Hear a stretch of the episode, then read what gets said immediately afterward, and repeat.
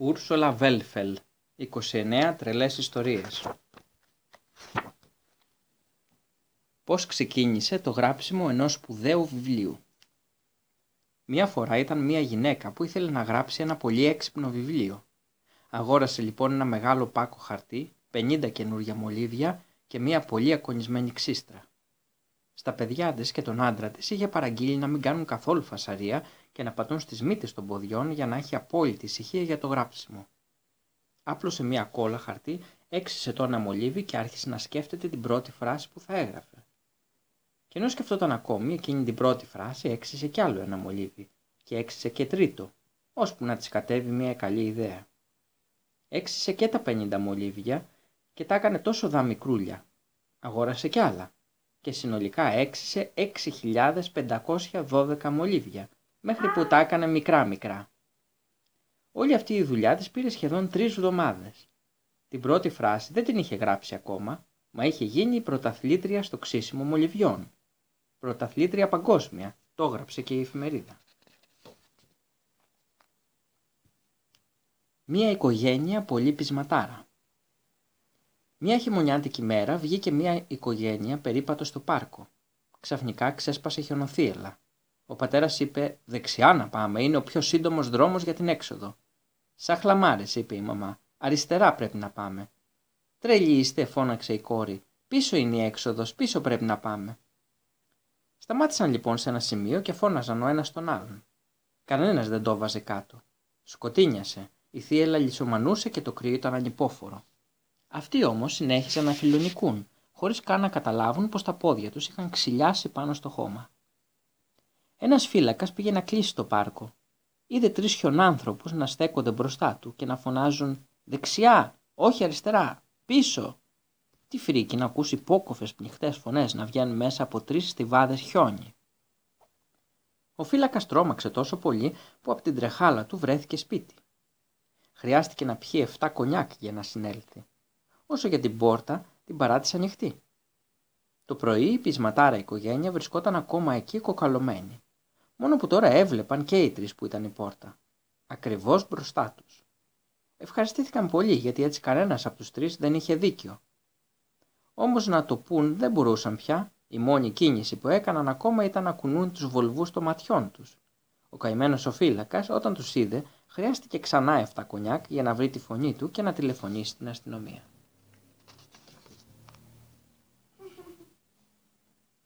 Η περιμενομηχανή Μία φορά ήταν ένα παιδί που βαριόταν να περιμένει. Σκέφτηκε λοιπόν πως καλώς θα ήταν αν κάποιος άλλος περίμενε αντί γι' αυτό. Γι' αυτό και κατασκεύασε την περιμενομηχανή. Απ' έξω έμοιαζε με ένα στρόγγυλο κουτί, σαν αυτό που φύλαγε η μητέρα της κλωστές. Το κλείσε καλά και γύρω από το καπάκι κόλλησε μια ταινία έτσι που η μηχανή να μην μπορεί να ανοίγει. Κανείς δεν ήξερε πως ήταν μέσα. Τώρα πια δεν υπήρχαν για αυτό το παιδί βαρετές ώρες του σχολείου. Έβαζε τη μηχανή μέσα στην τσέπη του παντελονιού και ήταν αυτή που περίμενε πότε θα χτυπήσει το κουδούνι. Και στη στάση αυτή περίμενε για χάρη του. Ακόμα και για τα γενέθλιά του αυτή περίμενε. Και για το Πάσχα και για τα Χριστούγεννα πάντα αυτή. Έτσι το ίδιο έπαψε πια να είναι ανυπόμονο. Τελικά την κουβάλισε και στο μάτς. Ήταν ο τερματοφύλακας της ομάδας του και το βρίσκε πολύ βαρετό να περιμένει την μπάλα. Ακούμπησε λοιπόν τη μηχανή του κοντά στο δίχτυ του τέρματος και αυτό ακούμπησε με όλη του την άνεση στην άκρη. Βέβαια η περιμενομηχανή δεν είχε και την ικανότητα να αποκρούει τα γκολ. Κάτι τέτοιο δεν το είχε σκεφτεί το παιδί και όταν τελείωσε το παιχνίδι η ομάδα του έχασε 7-1. Τέτοια μηχανή δεν ήθελε πια να έχει. Της έδωσε μια κλωτσιά γεμάτο λύσα και την πέταξε έξω από το γήπεδο. Εκείνη τη στιγμή περνούσε ένα φορτηγό και την έκανε πίτα. Έτσι, κανείς μέχρι σήμερα δεν έμαθε πώς ήταν η περιμενομηχανή από μέσα. Το παιδί δεν πρόδεσε το μυστικό του ποτέ. Η ιστορία του πατέρα που σκαρφάλωσε στον τοίχο. Ένας πατέρας θύμωνε πολλές φορές γιατί ο γιος του ήταν πολύ φοβητσιάρης. Το παιδί φοβόταν βέβαια, ναι ας πούμε φοβόταν όταν έβλεπε μεγάλα σκυλιά που δεν τα γνώριζε ή τα κορίτσια που έμεναν στο διπλανό σπίτι και ήταν πολύ αφάδικα και ακόμα αν τύχαινε και έσβηνε ξαφνικά το φως της σκάλα. «Έτσι θέλει λοιπόν να είναι εμένα ο δικός μου γιος», φώναζε ο πατέρας. «Είμαι έξω φρενών, έτσι μου έρχεται να αρχίσουν να ανεβαίνω στους τοίχους». Το είπε και το έκανε. Από τη μανία του άρχισε να ανεβαίνει στους τοίχους. Όταν όμως έφτασε στον ταβάνι, τρόμαξε τόσο πολύ που έπεσε κάτω. Εκεί πάνω είχε δει μία αράχνη. Η σούπερ νοικοκυρά Μία γυναίκα, μία φορά, ήθελε να είναι η καλύτερη νοικοκυρά στον κόσμο. Καθάριζε κάθε μέρα όλο το σπίτι και μετά σφουγγάριζε το δρόμο, αφού τον κατάβρεχε πρώτα με σαπουνάδα και αλυσίβα. Την πινακίδα της τροχέας που τύχε να βρίσκεται έξω από το σπίτι της την έτριμε με λούστρο που γυάλιζαν τα έπιπλα και το κοντάρι της το καθάριζε με ενόπνευμα και το έκανε τόσο καθαρό που κανένα σκυλί δεν ήθελε να κάνει πιπί του σε αυτή την πινακίδα. Το απόγευμα το σπίτι και όλες οι άλλες δουλειές ήταν έτοιμες και η νοικοκυρά καθόταν στην κουζίνα της που λαμποκοπούσε πολύ λυπημένη. Σαν σούπερ νοικοκυρά έπρεπε να δουλεύεις σκληρά μέχρι τη νύχτα, άσε που και την άλλη μέρα δεν είχε τίποτα να κάνει μια και όλα ήταν τόσο καθαρά. Της ήρθε όμως μια ιδέα καταπληκτική. Μέσα σε ένα τενεκέ μπισκότων βάλθηκε να μαζεύει βρωμιές. Έβγαινε από το σπίτι και μάζευε όσες έβρισκε, μέχρι που έκλεβε τη σκόνη που υπήρχε κάτω από τα χαλάκια στις εισόδους των σπιτιών. Μετά σκόρπιζε όλο αυτό το ανακάτωμα σπίτι της και πήγαινε για ύπνο. Και την άλλη μέρα το πρωί είχε βέβαια να κάνει ένα σωρό δουλειές. Τις βρωμιές που μάζευε δεν τις πετούσε, τις φύλαγε. Το βράδυ τις ξανασκόρπιζε και το πρωί φτούκε από την αρχή. Και επειδή και το σπίτι σκονίζονταν από μόνο του, η σούπερ νοικοκυρά μας όλο και μάζευε περισσότερη σκόνη για να γεμίζει το τενεκέ της και να αρχίσει την άλλη μέρα το καθάρισμα. Έτσι βέβαια είχε πάντα κάτι παραπάνω να κάνει και αυτό την έκανε ευτυχισμένη. Ένα αστείο κορίτσι. Υπήρχε ένα κορίτσι μια φορά που έβρισκε πολύ βαρετό να κάνει ό,τι κάνουν οι άλλοι. Να, ας πούμε, για να βγει από την πόρτα πήγαινε με την πλάτη. Και επειδή βέβαια στην πλάτη δεν είχε κανείς μάτια, έπεσε πάνω στον παππού. Αυτό στεναχώρησε το κοριτσάκι που του άρεσε να είναι ευγενικό και προπαντός με τον παππού που τον αγαπούσε πολύ. Γι' αυτό και έκοψε τη συνήθεια να πηγαίνει ανάποδα. Όταν του λέγαν καλημέρα, αυτό απαντούσε περαστικά, και όταν του λέγαν καλή όρεξη, αυτό απαντούσε καλό ταξίδι. Και αν κανείς φτερνιζόταν, του λέγε Καλώς ορίσατε. Αν πατούσε κανένα κατά λάθος, αντί για συγγνώμη, έλεγε Καλό Πάσχα. Οι άνθρωποι όμως θύμωναν με όλα αυτά και το κοριτσάκι έκοψε και αυτές τις συνήθειες. Του ήρθε όμως στο μυαλό κάτι άλλο. Στο τραπέζι, όταν όλοι κάθονταν γύρω να φάνε, αυτό έβαζε το πιάτο του στην καρέκλα και για να φάει καθόταν στο τραπέζι. Μία φορά μάλιστα που είχαν μια μεγάλη οικογενειακή γιορτή, η θεία και ο θείος θύμωσαν πάρα πολύ για αυτό το φέρσιμο. Αλλά γιατί, τι τους ένοιαζε αυτούς, αν το κοριτσάκι βολευόταν ανάποδα, δεν σκοτίστηκε και πολύ με το θείο και τη θεία, εξακολουθούσε να κάθεται ανάποδα μια και το βρίσκε τόσο βολικό. Οι διακοπές ενός σπουδαίου αθλητή στη θάλασσα Μία φορά ένας αθλητής από αυτούς που σηκώνουν μεγάλα βάρη πήγε διακοπές στη θάλασσα. Βαρέθηκε όμως πολύ γιατί σε ολόκληρη την ακτή δεν υπήρχε κανένας άλλος τέτοιος αθλητής για να του δείξει τη δύναμή του. Καθώς λοιπόν έκανε τη βόλτα του, σήκωσε μερικές πολυθρόνες που υπήρχαν στην πλάζ. Μα πάνω τους υπήρχαν άνθρωποι και έβαλαν τις φωνές ώσπου ήρθε ο ακτοφύλακας. Ο αθλητής κόκκινος από το θυμό βούτυξε στη θάλασσα, άρπαξε μία βάρκα και τη σήκωσε ψηλά. Είχε όμως μεγάλη ατυχία. Η βάρκα του ήταν του λιμεναρχείου και ο δυνατός αθλητής μας πλήρωσε και πρόστιμο. Έτρεμε από το κακό του και ήθελε να εκδικηθεί. Σήκωσε ένα άγαλμα, ένα πούλμαν και ολάκερη την ορχήστρα μαζί με το πιάνο που υπήρχε στο ξενοδοχείο. Φυσικά όλα αυτά ήταν απαγορευμένα. Από το θυμό του έβραζε ολόκληρος. Θα σηκώσω εγώ ο ίδιο τον εαυτό μου, φώναξε. Αυτό δεν μπορεί να μου το απαγορεύσει κανένας. Το είπε και το έκανε. Έβαλε τα χέρια του κάτω από τα πόδια του και πήρε βαθιά αναπνοή. Οι μυς του τέντωσαν και οι φλέβες του λαιμού του έγιναν χοντρές σαν κατάρτια πλοίου. Μετά σηκώθηκε έτσι ολόκληρος δύο μέτρα ψηλά στον αέρα και κρατήθηκε εκεί για ένα ολάκερο λεπτό και 43 δευτερόλεπτα. Μπράβο, του φώναζαν οι παραθεριστές και το χειροκροτούσαν. Ακόμα και ο λιμενοφύλακας και ο λιμενάρχης ενθουσιάστηκαν, όσο για την ορχήστρα του έπαιξε ένα εμβατήριο.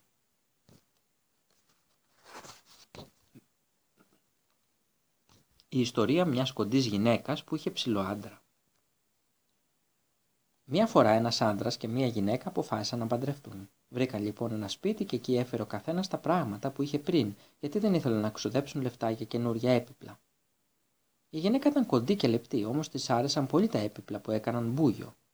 Ο άντρας ήταν ψηλός και χοντρός, μα του άρεσαν τα μικρά και κομψά έπιπλα. Δεν είναι τόσο ωραίο το κομμό, το κομμό που έφερα, ρώτησε τη γυναίκα του. Α, εννοείς αυτό το κουτάκι για τις κλωστές και τις βελόνες, απάντησε αυτή. Μόλις που σκόνταψα πάνω του, μα για δες το ραδιόφωνο που έφερα, δεν είναι ωραίο, τον ρώτησε. Νόμιζα ότι είναι το πλυντήριο, της είπε, καθώς προσπαθούσε να καρφώσει ένα καρφί για να κρεμάσει ένα κάνδρο. Μη, φώναξε η γυναίκα, δεν βλέπεις τις καρφώνει, δεν είναι τείχος, είναι η πλάτη της πολυθρόνας που κάθομαι. Ο άντρας της χρειάστηκε να ψάξει πολύ μέχρι να την ανακαλύψει χωμένη μέσα σε μια τεράστια πολυθρόνα.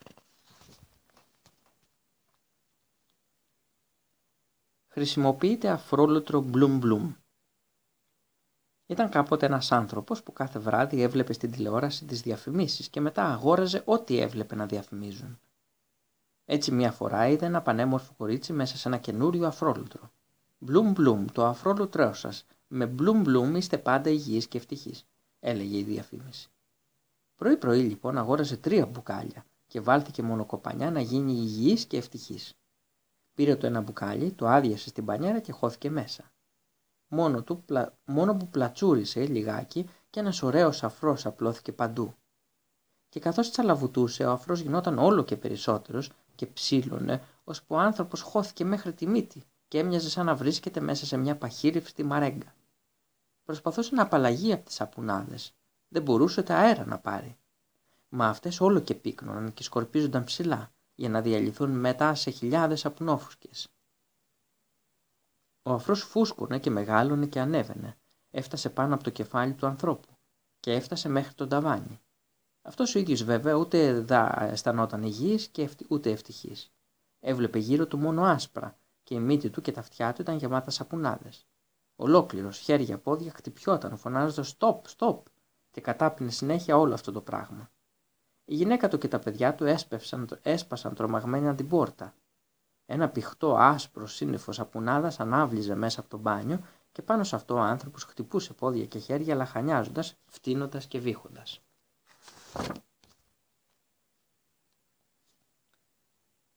Η ιστορία για το πρησμένο γλυφιτζούρι. Στο γυρισμό από το σχολείο η μικρή Μαρία αγόρασε ένα γλυφιτζούρι με γλυκιά γεύση καραμέλας. Στο περίπτερο υπήρχαν ένα σωρό γλυφιτζούρια σε διάφορα σχήματα και χρώματα, όμως τα λεφτά της της έφταναν μόνο για ένα μικρό. Στο δρόμο για το σπίτι το έγλυφε όμως προσεκτικά και λίγο-λίγο γιατί ήθελε να τη κρατήσει πολύ, να μην τελειώσει. Ξαφνικά σκόνταψε, τη έπεσε και κόλλησε σε ένα μέρος γεμάτο τσουκνίδες. Η Μαρία βρήκε ένα ξύλο και άρχισε να ψάχνει ανακατεύοντας τα φύλλα με αυτό. Με τα χέρια της δεν έπιανε τις τσουκνίδες γιατί αυτές τσιμπούν το δέρμα και μετά σε πιάνει φαγούρα και πρίζεσαι. Και τι έκπληξη. Το γλυφιτζούρι της ήταν εκεί, όμως τρεις φορές πιο μεγάλο, τόσο μεγάλο όσο εκείνα τα πολύχρωμα στο περίπτερο. Όχι, ήταν τέσσερις και πέντε φορές πιο χοντρό. Έμοιαζε με μπάλα του ποδοσφαίρου. Τόσο πολύ είχε πριστεί από τα τσιμπήματα της τσουκνίδας. Το κοριτσάκι χάρηκε πολύ, το άρπαξε και άρχισε να το γλύφει, τουλάχιστον για να του γλυκάνει τη φαγούρα του. Τώρα έτσι τεράστιο που είχε γίνει δεν υπήρχε φόβος να τελειώσει γρήγορα. Μία γυναίκα που τα βάζε όλα σε ένα σχέδιο. Μία γυναίκα συνήθισε να βάζει όλες τις δουλειές της σε ένα πρόγραμμα. Τις έγραφε σε ένα μπλοκάκι και τις έκανε μία-μία, ακριβώς όπως τις είχε σημειώσει. Την Κυριακή θα ερχόταν καλεσμένη στο τραπέζι. Σημείωσε λοιπόν. Να στρώσω το τραπέζι. Να φορέσω το κυριακάτικο μου φουστάνι να γαρνίρουν την τούρτα, να δώσω τον μπιμπερό στο μωρό, να κλείσω το σκύλο στο μπάνιο, να πάω στο σταθμό να φέρω τους ξένους. Έστρωσε λοιπόν το τραπέζι πρώτο-πρώτο και μετά πήγε να ντυθεί. Όταν άρχισε το ντύσιμο ήρθαν ξαφνικά οι ξένοι. Αυτό έκανε τη γυναίκα να τα χάσει τελείως. Αυτό δεν το είχε προγραμματίσει. Έβαλε λοιπόν το κυριακάτικό της και από πάνω το σουτιέν της, έδωσε στο μωρό το εργαλείο με την κρέμα που θα στόλιζε την τούρτα έβαλε στο στόμα του σκύλου τον μπιμπερό, έκλεισε τους ξένους στο μπάνιο και βγήκε να πάει στο σταθμό.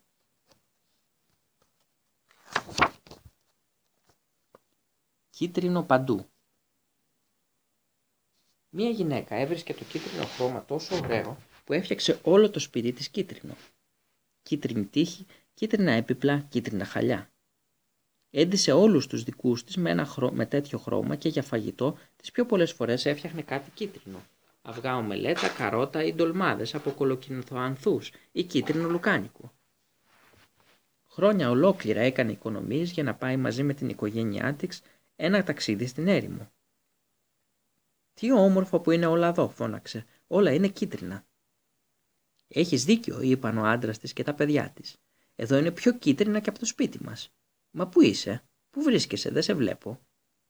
«Εδώ είμαι», απάντησε η γυναίκα. «Εσείς που είστε». Μέσα σε όλα αυτά τα κίτρινα ο ένας έχασε τον άλλον. Τα παιδιά τώρα έβρισκαν πολύ διασκεδαστικό να παίζουν κρυφτό. Όμως το αγόρι χάθηκε για μισή ώρα και μια καμίλα σκουντούφλησε πάνω στο κορίτσι. Κάτι έπρεπε να κάνουν για να μην χαθούν. Πιάστηκαν χέρι-χέρι και ο ένας περπατούσε πίσω από τον άλλον. Ευτυχώς που ο ήλιος δεν βρισκόταν πια τόσο ψηλά και έτσι έβλεπαν τη σκιά τους πάνω στην άμμο. Σε λίγο ξεχώριζε και κάτι άλλο. Τα πρόσωπά τους που είχαν γίνει κατακόκκινα από τον ήλιο.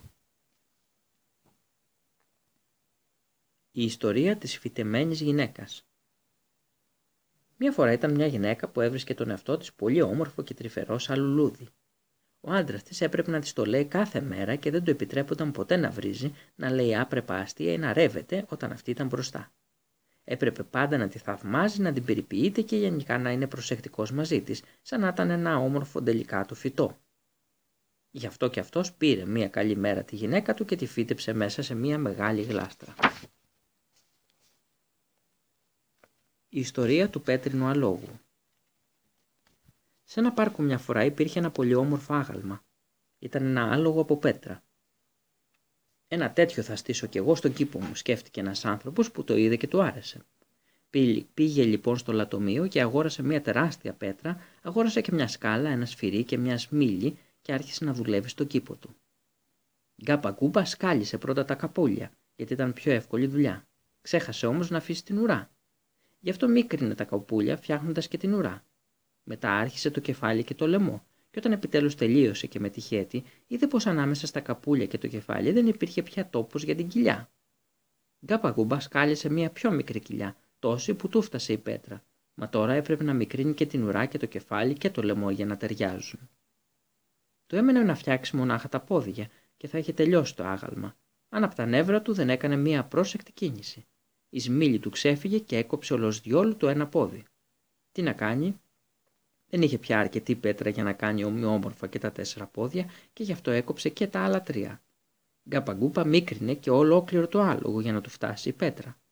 Σμίλεψε τέσσερα ποδαράκια πάνω στην κοιλιά, κάνοντάς την πιο μικρή. Έκοψε λιγάκι και την ουρά, μίκρινε τα καπούλια και το λαιμό και τελείωσε το άγαλμα. Μόνο που για να το δεις έπρεπε να σκύψεις και να το βρεις ανάμεσα στους πυκνόφιλους πανσέρδες.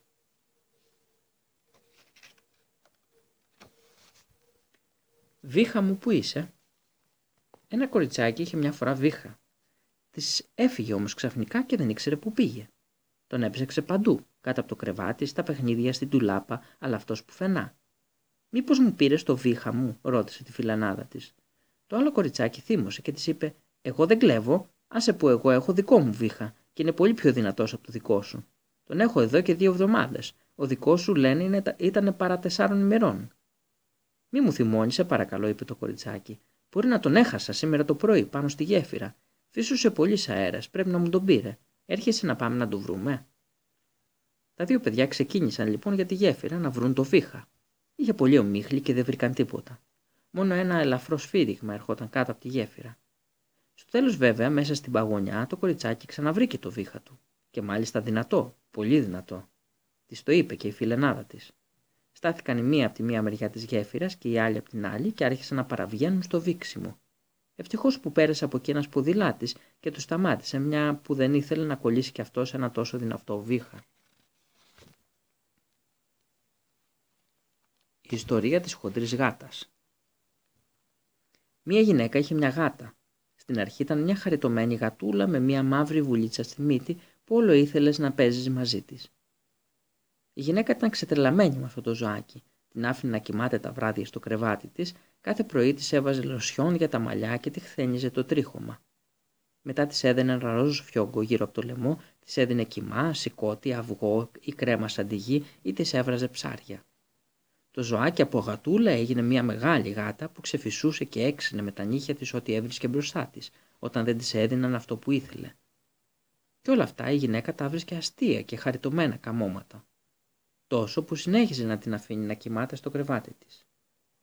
Η γάτα γινόταν όλο και πιο μεγάλη και χοντρή και η γυναίκα όλο και πιο πολύ την υπηρετούσε. Για πρωινό ρουφούσε δύο κιλά γάλα με βιταμίνες και το μεσημέρι καταβρόχθιζε πέντε κοτολέτες παναρισμένες και τηγανισμένες. Όσο για τη γυναίκα αυτή έγλυφε μόνο τα κόκαλα που είχαν απομείνει. Έτσι λοιπόν γινόταν όλο και πιο αδύνατη και χλωμή, μα η γάτα όλο και πιο χοντρή. Και συνέχισε να μεγαλώνει τόσο πολύ που στο τέλος έγινε τεράστια, σαν μοσχάρι. Τώρα πια αυτή η γάτα κτίνος κοιμόταν μόνη πάνω στο κρεβάτι και η γυναίκα κουλουριαζόταν στο χαλί. Η ιστορία μιας πολύ προνοητικής μαμάς. Μία φορά στις διακοπές η μαμά αποφάσισε να πάρει τα τρία της παιδιά και να πάνε εκδρομή. «Τι ωραία που θα είναι πάνω στο βουνό», τους είπε. «Πρέπει όμως να πάρουμε όλα τα απαραίτητα μαζί μας». Σκέφτηκε λοιπόν. «Αν πιάσει βροχή, ας πάρω τα διάβροχα, ένα ζευγάρι παπούτσια και κάλτσες να έχουμε στεγνές. Και αν αρχίσει και σκοτεινιάζει από νωρίς, καλά θα κάνω να πάρω μαζί το φακό μου. Θα μπορούσαν και να χαθούν μες στο σκοτάδι και ίσως να χρειαζόταν να κοιμηθούν στην εξοχή. Πήρε λοιπόν τη σκηνή και τις κουβέρτες. Πήρε ένα μάτι γκαζιού για μαγείρεμα, μία κατσαρόλα και ένα σωρό τρόφιμα που θα τους έφταναν για μέρες. Μετά μάζεψε απαραίτητα φάρμακα και επιδέσμους και ήταν πια πανέτοιμη. Και αν έχει ομίχλη και χάσω τα παιδιά, τα έδεσε με ένα χοντρό σκηνή και κρέμασε στο λαιμό της μία καραμούζα. Άρχισαν έτσι να ανεβαίνουν στο βουνό και ίδρωναν και αγκουμαχούσαν. Δεν προχωρούσαν όμως και πολύ μακριά. Η μαμά πάτησε κάτι κοπριές από αγελάδες και καθώς ήταν τόσο βαριά φορτωμένη, γλίστρισε στην πλαγιά και κατρακύλησε παρασέρνοντας και τα παιδιά της που είχε δεμένα με το σκηνή. Τα είχε όλα σκεφτεί εκτός από τις κοπριές που θα μπορούσε ίσως να συναντήσει το δρόμο της. Η ιστορία ενός τακτικού ανθρώπου ένας άνθρωπος ήταν τόσο πολυτακτικός που δεν μπορούσε να ανεχτεί ούτε τους δείκτες του ρολογιού να βρίσκονται λοξά. Το ρολόι του έπρεπε να δείχνει 12 και μισή ή 3 παρατέταρτο. Κάθε βράδυ τακτοποιούσε το σκουπιδεντανεκέ του και ακόμα και στον ύπνο του άπλωνα τα σεντόνια πάντοτε στην εντέλεια. Μια φορά μαγείρεψε χιλοπίτες. Τις πήρε μία-μία, τις τέντωσε ίσχες και τις έκοψε με το ψαλίδι για να έχουν όλες το ίδιο ακριβώς μήκος. Μετά τις έβαλε προσεκτικά μέσα στην κατσαρόλα τη μία δίπλα στην άλλη. Όμως όταν κάθισε να φάει νευρίαζε πολύ. Πιάτα, πυρούνια, πιατέλες, όλα πάνω στο τραπέζι. Μα αυτά ανήκουν στην πιατοθήκη και όχι εδώ πάνω. Τι τρομερή ακαταστασία. Σηκώθηκε αμέσως και γρήγορα τα έβαλε όλα πίσω στη θέση τους. Από τότε ξέστρωνε το τραπέζι και τα έβαζε όλα στη θέση τους, πριν ακόμα φάει. Τόσο πολύ τακτικός ήταν αγόραζε πάντα φτηνά. Κάποτε υπήρχε μια γυναίκα που είχε αληθινή μανία να αγοράζει ό,τι ήταν φτηνό. Ο πειρασμός ήταν τόσο μεγάλος που δεν είχε όριο. Α πούμε δηλαδή ότι άκουγε ότι πουλούσαν φτηνό τυρί. Πήγαινε και αγόραζε με τις οκάδες, τόσο που άρχισε να βρωμίζει πριν η οικογένεια προλάβει να το φάει. Είχε κιόλας αγοράσει τρεις φτηνές τηλεοράσεις, πέντε φτηνά ραδιόφωνα, 19 ξυπνητήρια και 32 κουβάδες για σφουγγάρισμα. Στις εκτόσεις βέβαια είχε μεγάλες χαρές. Έτρεχε στα μαγαζιά και στην μοχτώνονταν και αγόραζε, αγόραζε και δεν χόρτενε όσο και δεν να χορτάσει δεν μπορούσε. Μία φορά στην είσοδο ενός μεγάλου μαγαζιού πουλούσαν δίχτυα για τα ψώνια. Δεν έχασε καθόλου την ευκαιρία. Τα αγόρασε όλα. Μέσα στο μαγαζί υπήρχαν κι άλλα πολλά ωραία και φθηνά πράγματα. Όμως δεν μπορούσε να αγοράσει τίποτα άλλο, μια που είχε εξοδέψει όλα της τα λεφτά. Έτσι με 988 άδεια δίχτυα γύρισε σπίτι λυπημένη. Κάτι μάτια που έκοβαν σαν ξηράφια. Υπήρχε κάποτε ένα παιδί με μάτια τόσο κοφτερά που με μόνο μία ματιά μπορούσε να κόψουν μία φέτα ψωμί. Ήθελε να κόψει τα νύχια του, έφτανε να τα κοιτάξει. Και αν ήθελε μπορούσε και σανίδες ακόμα να πριονίσει. Στο σπίτι όλοι το έβρισκαν πολύ πρακτικό μια μέρα το παιδί στεκόταν στο παράθυρο και κοίταζε με επιμονή τον κόσμο που περνούσε. Αυτό που έγινε ήταν αληθινά πολύ αστείο. Έπεφταν τσάντες και χαρτοφύλακες από τα χέρια των περαστικών. Αυγά, βιβλία, λαχανικά, έγγραφα, λεφτά, μπουκάλια, εφημερίδες και ένα σωρό άλλα πράγματα γέμισαν το δρόμο. Τρία σκυλάκια κόπηκαν με μια στα δύο και δύο μεγάλα έτριζαν τα δόντια το ένα στο άλλο με θυμό. Μία όμορφη ξανθιά κυρία έχασε όλα της τα μαλλιά και οι τυράντε ενός χοντρού κόπηκαν και του πέσαν τα παντελόνια. Η ομπρέλα του ήλιου πάνω στο μπαλκόνι έγινε κουρέλι και έπεσε μέσα στα πιάτα την ώρα που τρώγαν δύο άνθρωποι. ως και το καημένο το παπαγαλάκι έχασε τα φτερά της ουράς του. Από εκείνη τη μέρα το παιδί φόρεσε γυαλιά. Δεν του άρεσε να συμβαίνουν τέτοια πράγματα. Το κακό είναι όμως πως τις πιο πολλές φορές τα νύχια του είναι άκοπα και βρώμικα. Η μόδα των χορταρένιων μαλλιών. Τι δυστυχία να είσαι φαλακρός, έλεγε ένας κουρέας στη γυναίκα του. Δεν μπορώ να κάνω τίποτα με όλα τα γιατροσόφια που ξέρω και κανένας πια δεν θα πατά το πόδι του στο κουρίο ενός φαλακρού. Πρέπει να κάνω κάτι να του βοηθήσω, σκέφτηκε η γυναίκα του και το αγόρασε μια περούκα. Όμως ο κουρέας ένιωθε άμβολα και την έβγαλε, συνεχίζοντας τα παράπονα. Όταν βάλω λίπασμα στον κήπο, φυτρώνει χορτάρι, σκέφτηκε η γυναίκα. Γιατί να μην φυτρώσουν και τα μαλλιά στο κεφάλι του άντρα μου, και στα κρυφά έβαλε λίπασμα μέσα στη λοσιόν για τα μαλλιά του άντρα της. Μέσα σε μία εβδομάδα άρχισε να φυτρώνει δροσερό πράσινο χορτάρι πάνω στη φαλάκρα του. Στην αρχή οι άνθρωποι απόρρισαν, μα αργότερα ενθουσιάστηκαν και από τη μία μέρα στην άλλη τα γρασιδένια κεφάλια έγιναν η τελευταία λέξη της μόδας. Και επειδή το γρασίδι φύτρωνε μόνο σε αληθινές φαλάκρες, οι άλλοι έβαζαν περούκες ή έβαφαν τα μαλλιά τους πράσινα. Τους φαλακρούς τώρα τους ζήλευαν για τα χορταρένια μαλλιά τους και ο κουρέας έκανε χρυσές δουλειές. Το μόνο κακό με αυτή τη μόδα ήταν ότι οι γρασιδοκέφαλοι δεν μπορούσαν να πάνε πια στο ζωολογικό κήπο. Όλα τα χορτοχα... χορτοφάγα ζώα έβρισκαν πολύ νόστιμα τα κεφάλια τους. Σκεφτείτε πως ένα καγκουρό έφαγε τόσο χόρτο από ένα κεφάλι που το άφησε φαλακρό. Μία ιστορία για μία γυναίκα που ήθελε να δυνατήσει πολύ. Μία γυναίκα ήθελε σώνει και καλά να δυνατήσει. Για πρωινό έτρωγε μία κουταλιά γιαούρτι άπαχο, ένα φλιτζάνι τσάι για δυνάτισμα και μετά πήγαινε στο γραφείο. Πάντα κουβαλούσε μαζί της ένα βιβλίο με δίαιτες αδυνατίσματος και το μεσημέρι όταν πεινούσε διάβαζε μια συνταγή. Αν πεινούσε περισσότερο διάβαζε δύο και αυτό ήταν όλο το φαγητό της. Τα βράδια έτρωγε μια σαλάτα από, από τρία χάπια για δυνάτισμα, αλάτι και λεμόνι. Τις Κυριακές έβαζε και λίγη μουστάρδα.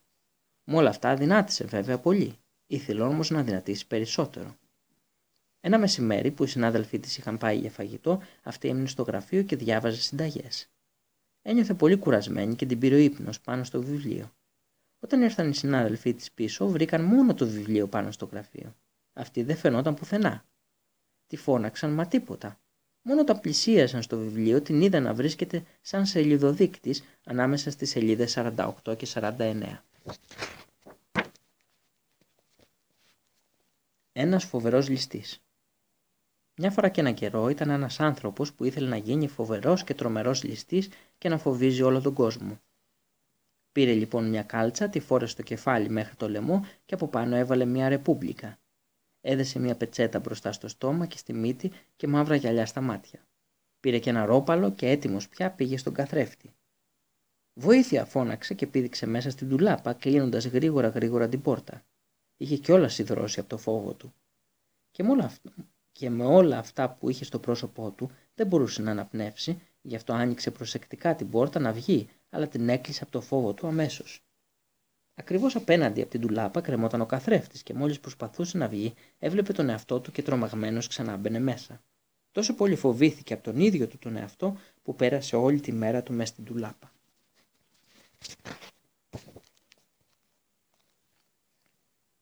Ένα πολύ υπάκου παιδί.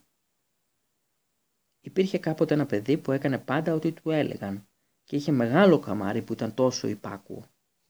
Μια μέρα όλα τα παιδιά της τάξης πήγαν εκδρομή.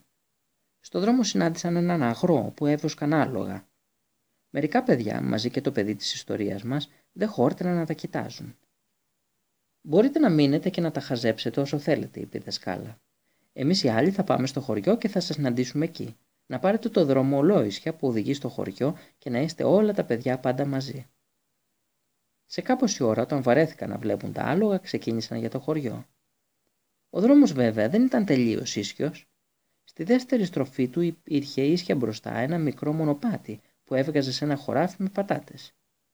Εκεί ακριβώς στάθηκε το υπάκουο παιδί. Δεν ήξερε τι να κάνει για να μην παρακούσει τη δασκάλα. Πρέπει να πηγαίνουμε ολόισια μπροστά, είπε στα άλλα παιδιά. Πού δηλαδή, θέλεις να πέσουμε πάνω στις πατάτες, απάντησαν αυτά. Αριστερά είναι το χωριό, δεν φύγαμε από το δρόμο που είπε η δασκάλα. Σταματήστε, φώναξε το παιδί. Μας είπε να είμαστε πάντα όλοι μαζί. Τότε έλα μαζί μας, του φώναξαν. Όχι, δεν μπορώ. Εσείς δεν πάτε κατευθείαν μπροστά όπως μας είπε, απάντησε. Στην αρχή έτρεξε κοντά τους, μα ξαναγύρισε στη στροφή του δρόμου. Μετά ξαναπήγε με τα παιδιά, αλλά ξαναγύρισε στο ίδιο σημείο. Έτσι πήγαινε ερχόταν από τα παιδιά ως τη στροφή, ταλαιπωρώντας τον εαυτό του, ώσπου η δασκάλα ήρθε και το μάζεψε και ήταν στα αλήθεια πολύ θυμωμένη. Κάτι που το υπάκουο παιδί δεν μπορούσε να το καταλάβει. Η ιστορία μιας οικογένειας που της άρεσε να ξεχωρίζει από τις άλλες. Μια οικογένεια, μπαμπάς, μαμά και παιδιά, ήθελαν να παρουσιάζονται πάντα σαν κάτι ξεχωριστό, που δεν μοιάζει με κανέναν άλλον.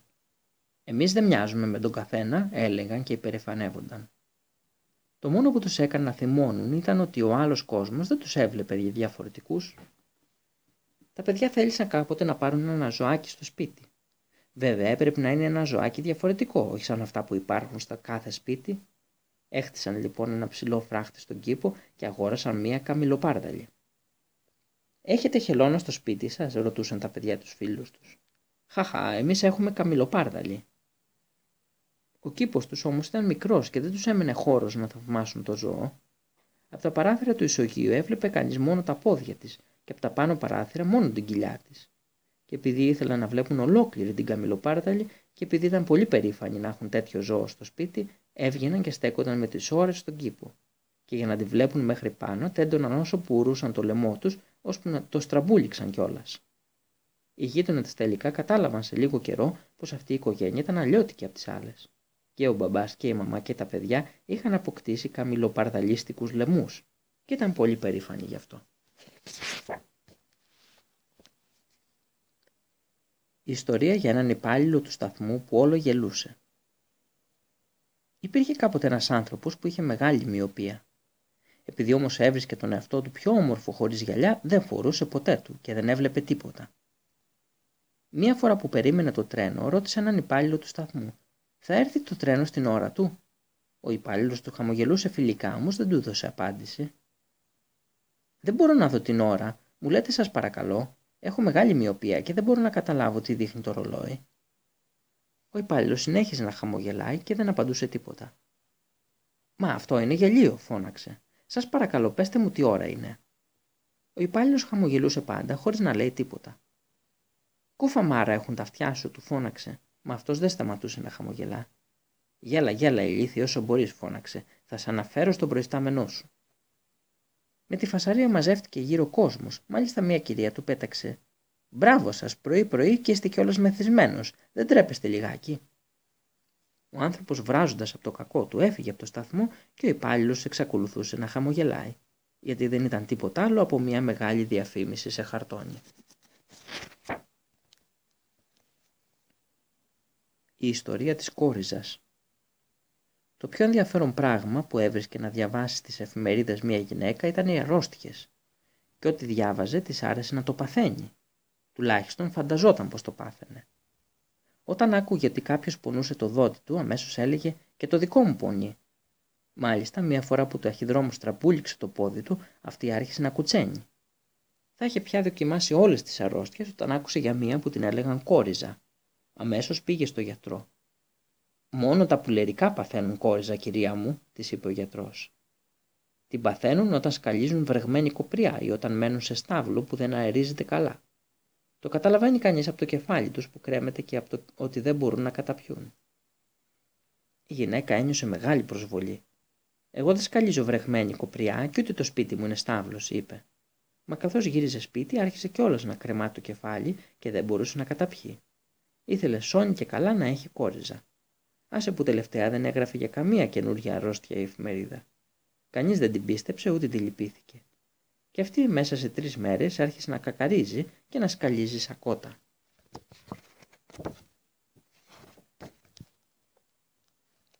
Ο εφευρέτης της τέλειας κόλας «Δεν υπάρχει καμία τέλεια κόλλα», έλεγε για μια φορά ένας άνθρωπος. «Εγώ θα γίνω εφευρέτης της τέλειας κόλας». Μάζεψε λοιπόν όλα τα είδη που του φαινόταν ότι κουλούν. Καραμέλες, πίσα, τρίχες από γάτα, ασπράδι αυγού, βερνίκι νυχιών, πατατοκεφτέδε, μέλι, ένα φυτό που το έλεγαν κολιτσίδα, μαστίχα, σκόνη για τη φαγούρα και ζύμη. Όλα αυτά τα άβρασε μέσα σε μια κατσαρόλα για μία ώρα. Όταν έβρασαν, έβαλε το δάχτυλο να τη δοκιμάσει. Μα αυτό κόλλησε και καθώς το τράβηξε σχημάτισε μία χοντρή ίνα. Πολύ ωραία σκέφτηκε και προσπάθησε να ξεκολλήσει το δάχτυλο με το άλλο χέρι. Δεν κατάφερε τίποτα και κόλλησε και αυτό. Θαυμάσια, είπε. Έφτιαξα μία τέλεια κόλλα. Προσπάθησε να ξεκολλήσει τις κλωστές της κόλλας με το πόδι, μα το μόνο που κατάφερε ήταν να κολλήσει και αυτό. Για να μην σας το πολυλογώ, σε λιγάκι βρισκόταν ολόκληρο σε ένα κουβάρι με τις κλωστές της κόλλας. Και καθώς τρυφογύριζε για να ξεμπερδευτεί, μπέρδεψε μαζί και το τραπέζι και ένα σκαμνί και στο τέλος δεν μπορούσε ούτε να κουνηθεί. Κάποτε γύρισε η γυναίκα του σπίτι. Τον κατάβρεξε με μπόλικο γάλα και κρύο καφέ ώσπου να διαλυθεί η κόλλα και να τον ελευθερώσει. Η ιστορία του Πράντο Κόξ Ένας Πράντο Κόξ πήγε μία μέρα στο Δημαρχείο. Ήθελε να δηλωθεί. Ο υπάλληλος το ρώτησε πώς είναι το επίθετό σας; Ονομάζομαι μονάχα Πραντοκόξ, είπε, και ο υπάλληλος έγραψε σε ένα δελτίο. Όνομα Κόξ. Επίθετο Πράντο.